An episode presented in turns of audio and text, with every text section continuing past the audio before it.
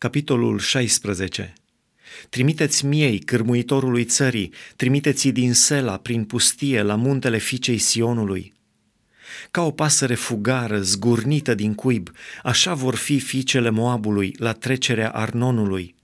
Și vor zice: sfătuiește, mijlocește, acopere-ne ziua în amiaza mare cu umbra ta, ca noaptea neagră, ascunde pe cei ce sunt urmăriți, nu da pe față pe cei fugiți. Lasă să locuiască pentru o vreme la tine cei goniți din Moab, fii un loc de scăpare pentru ei împotriva pustiitorului. Căci apăsarea va înceta, pustiirea se va sfârși, cel ce calcă țara în picioare va pieri. Și atunci un scaun de domnie se va întări prin îndurare și se va vedea șezând cu credincioșie în casa lui David, un judecător, prieten al dreptului și plin de râvnă pentru dreptate.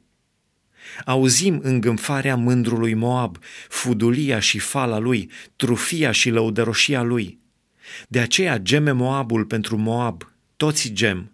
Suspinați pe dărâmăturile Chir-Haresetului, adânc mâhniți, căci câmpiile Hezbonului lâncezesc. Stăpânii neamurilor au sfărâmat butucii viei din Sibma, care se întindeau până la Iaezer și se încălceau prin pustie. Mlădițele ei se întindeau și treceau dincolo de mare. De aceea plâng pentru via din Sibma, ca pentru Iaezer. Vă ud cu lacrimile mele, Hezbonule și Eleale, căci peste culesul roadelor voastre și peste secerișul vostru a căzut un strigăt de război. S-a dus bucuria și veselia din câmpii și în vii nu mai sunt cântece, nu mai sunt veselii. Nimeni nu mai calcă vinul în teascuri.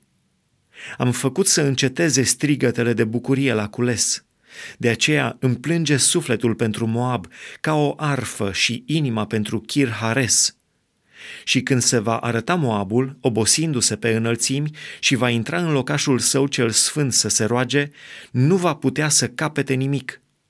Acesta este cuvântul pe care l-a rostit Domnul de multă vreme asupra Moabului. Iar acum Domnul vorbește și zice: în trei ani, ca anii unui simbriaș, slava Moabului va fi disprețuită împreună cu toată această mare mulțime. Și ce va rămânea va fi puțin lucru, aproape nimic.